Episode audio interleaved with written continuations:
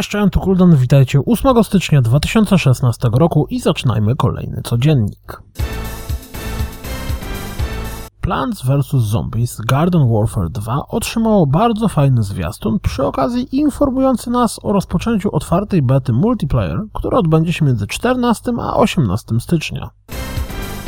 Pamiętacie jeszcze o Battlefield Hardline? Zwiastun najnowszego DLC do gry o podtytule Ucieczka spróbuję wam o niej przypomnieć.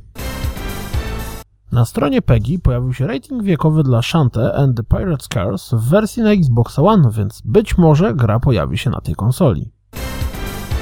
Być może również poznaliśmy datę premiery Mafii 3. W kilku sklepach pojawiła się możliwość złożenia rezerwacji na grę z podaną datą wskazującą na 26 kwietnia.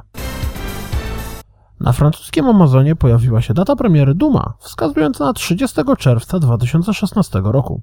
Wskazywana przez sklep data premiery Rise of the Tomb Raider na PC pokrywała się z prawdą, więc kto wie. Roblox, czyli połączenie Minecrafta, Lego i projekt Spark pojawi się na Xboxie One 27 stycznia. Konto twitterowe Ninja Theory potwierdziło, że Hellblade wyjdzie w 2016 roku, a co więcej, premiera na PlayStation 4 i PC będzie w tym samym momencie.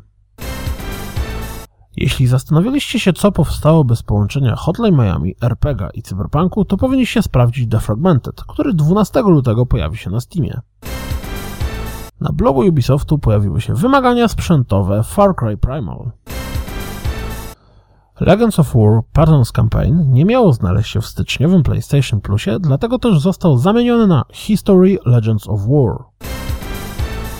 Three Fields Entertainment, czyli firma założona przez byłych twórców Criteriona, ma dostarczyć tytuł, który zadowoli fanów zarówno Burnouta, jak i Blacka, a przynajmniej tak na Twitterze napisał jeden z jej założycieli.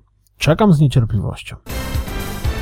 Pojawiła się lista finalistów 18 Independent Games Festival. Może warto sprawdzić, czy jakiś godny zainteresowanie indyczek Was nie ominął. To wszystko na dziś, jak zawsze. Dziękuję za słuchanie. Jak zawsze zapraszam na www.rozgrywkapodcast.pl